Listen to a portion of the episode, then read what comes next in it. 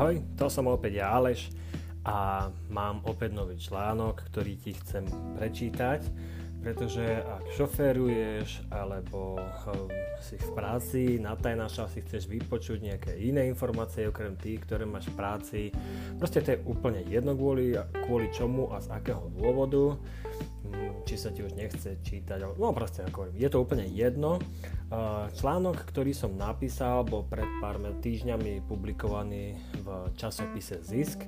No a ak si sa k tomuto časopisu nedostal, tak spomínaný text nájdeš dnešným dňom aj na mojom blogu alebo v tvojom obľúbenom podcaste. Takže článok sa volá Ako hľadať fotolokality. No a tu ti chcem povedať o tom, ako práve ja hľadám fotolokality, keď sa niekam chystám a nikdy predtým som tam napríklad ešte nebol, tak ako si ten život s fotoaparátom na krku alebo na statíve nejak tak sa snažím uľahčiť. Takže poďme na to. Ako hľadať fotolokality? Nie len pri fotografii, ale aj v mnohých iných celko a to som sa pomýlil, takže to naštartujeme ešte raz. Ako hľadať fotolokality? Nie len pri fotografii, ale aj v mnohých celkom odlišných odvetviach je to veľmi podobné, dokonca až identické. Pri svojej práci je samotné fotografovanie ako si pomyselnou čerešničkou na torte. Mnohí si myslia, že to je veľmi jednoduché, no opak je často pravdou.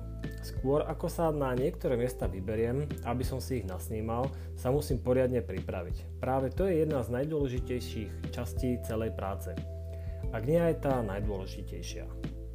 Samozrejme niekedy to celé vypáli tak nečakane, že som proste v správnom čase, na správnom mieste a ešte mám k tomu so sebou aj fotoaparát. S nabitými batériami samozrejme. To je však ojedinele.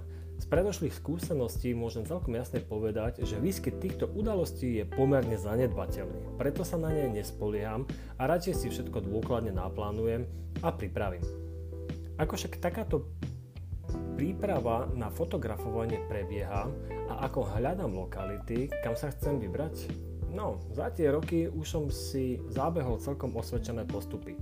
Samozrejme, nie vždy fungujú na 100%, no svoju úlohu sa snažím splniť na maximum. Potom len čakám, ako sa k tomu prispôsobia podmienky ako počasie, zhoda okolností, no a samozrejme aj kúsok šťastia.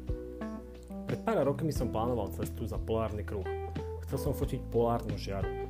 Mal som na to však vymedzené len 3 noci. To môže byť dostatočný čas, ale aj nie. Niektoré veci proste neovplyvní. Všetko by bolo celkom jednoduchšie, ak by som na túto cestu neodchádzal z tropického počasia, kde aj decembrové teplo, teploty atakovali 30 stupňov Celzia. Na severe Norska, bola, na sever Norska bolo dávno všetko pokryté snehom. Preto som zvolil, zvolil zastávku vo Vietname, pardon, kde sú továrne na výrobu svetovo známych značiek outdoorového oblečenia za zlomok ceny v európskych obchodoch. Keď som predtým v danej destin- keďže som predtým v danej destinácii ešte nebol, tak príprava prebiehala z plážového baru s výhľadom na oceán niekde na juhu Tajvanu. Skvelým pomocníkom na diálku sú 3D mapy. Tam si mnohokrát presne pozriem, ako vyzerajú moje, obu- moje budúce fotolokality. Na svojom monitore tak vidím to, ako vyzerá lokalita, kam sa chcem neskôr vybrať. Tak si predbežne naplánujem cestu a jej prejazdové body, ak ma niečo viac zaujme, napríklad nejaký kopec, na ktorý by som sa chcel neskôr vybrať, fotiť, tak si ho poznačím. Následne v 2D mapách, kde sú znázornené výškové vrstevnice spolu s turistickými chodníkmi, si pozriem, či je možné a za akých podmienok sa tam dostať. Takto si navolím jednotlivé miesta, ktoré sa neskôr vyberiem aj nájsť. V závislosti od toho, aké fotografie chcem nafotiť, musím plánovať aj čas, kedy sa tam vybrať a kedy na presnom mieste chcem presne byť. Krajinu fotím najradšej zhruba pred východom a po západe slnka. Preto v telefóne používam aplikáciu, kde si presne pozriem, odkiaľ bude slnko vychádzať, či kde bude zapadať.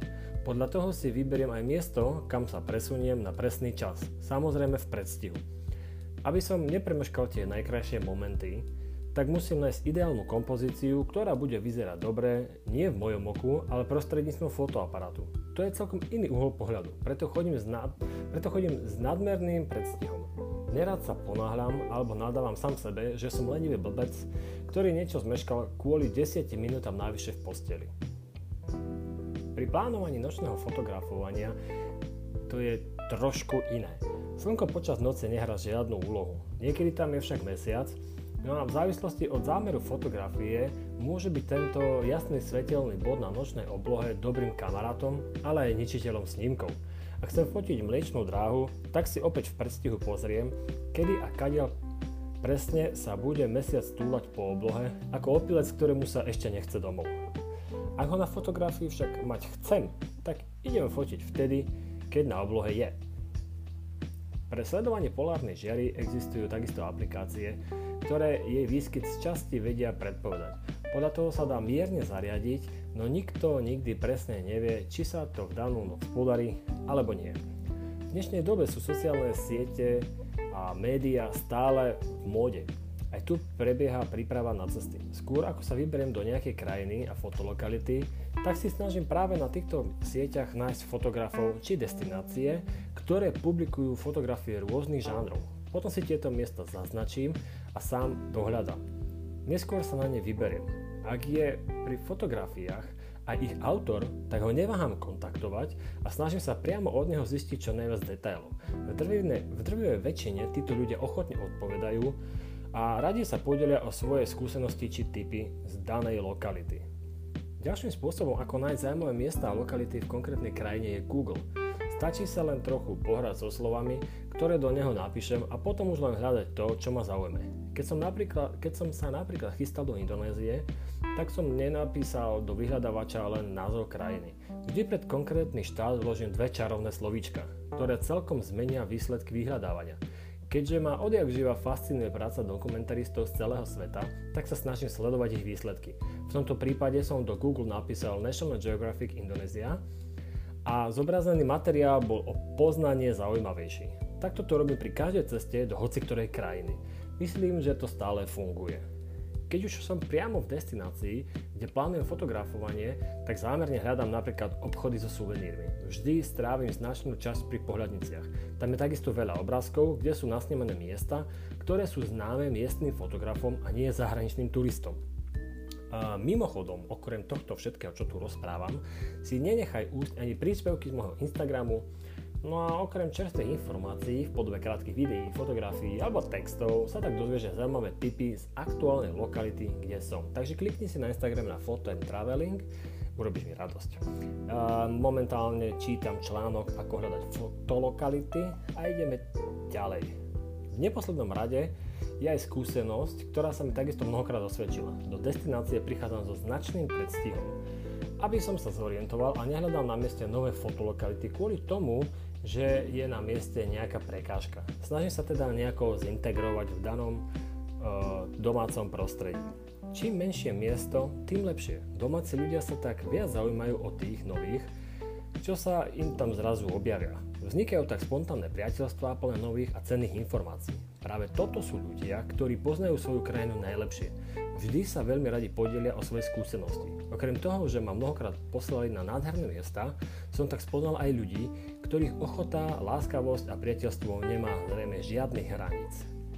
Najpodstatnejšou časťou fotografovania sa Najpodstatnejšou časťou fotografovania sa tak teda stáva príprava a plánovanie. Dá sa povedať, že to je 80% celého úspechu. Všetko ostatné, čo sa stane priamo na mieste, je už len bonus, prekvapenie alebo dar za vynaložené úsilie. Niekedy však okolnosti pripravia mnoho okamihov tak, že sa na ne jednoducho pripraviť nejako nedá. Ani vtedy netreba vešať hlavu. To, čo je v týchto okamihoch najpodstatnejšie, je to najjednoduchšie. Vychodnať si každý moment toho, čo máme radi a čo nás robí šťastnými. Dokonalé fotolokality tak môže byť priamo pod nosom. Ako hľadám budúce, fokola, ako hľadám budúce fotolokality, už vieš. V predošlom článku som písal, ako naplánovať cestu do ďalekej Afriky. Ak ťa zaujíma, čo sa dialo počas tejto cesty, tak si nenechaj ujsť ďalšie články, fotky či videá, je ich dosť. Alebo si proste pozri posledné články. No a tým máme koniec dnešného článku. Trošku som to dneska zakoktával, trošku som tu podskakoval. Eh, ale tak dúfam, že si pochopil všetko, čo som sa snažil prostredníctvom tohto článku povedať.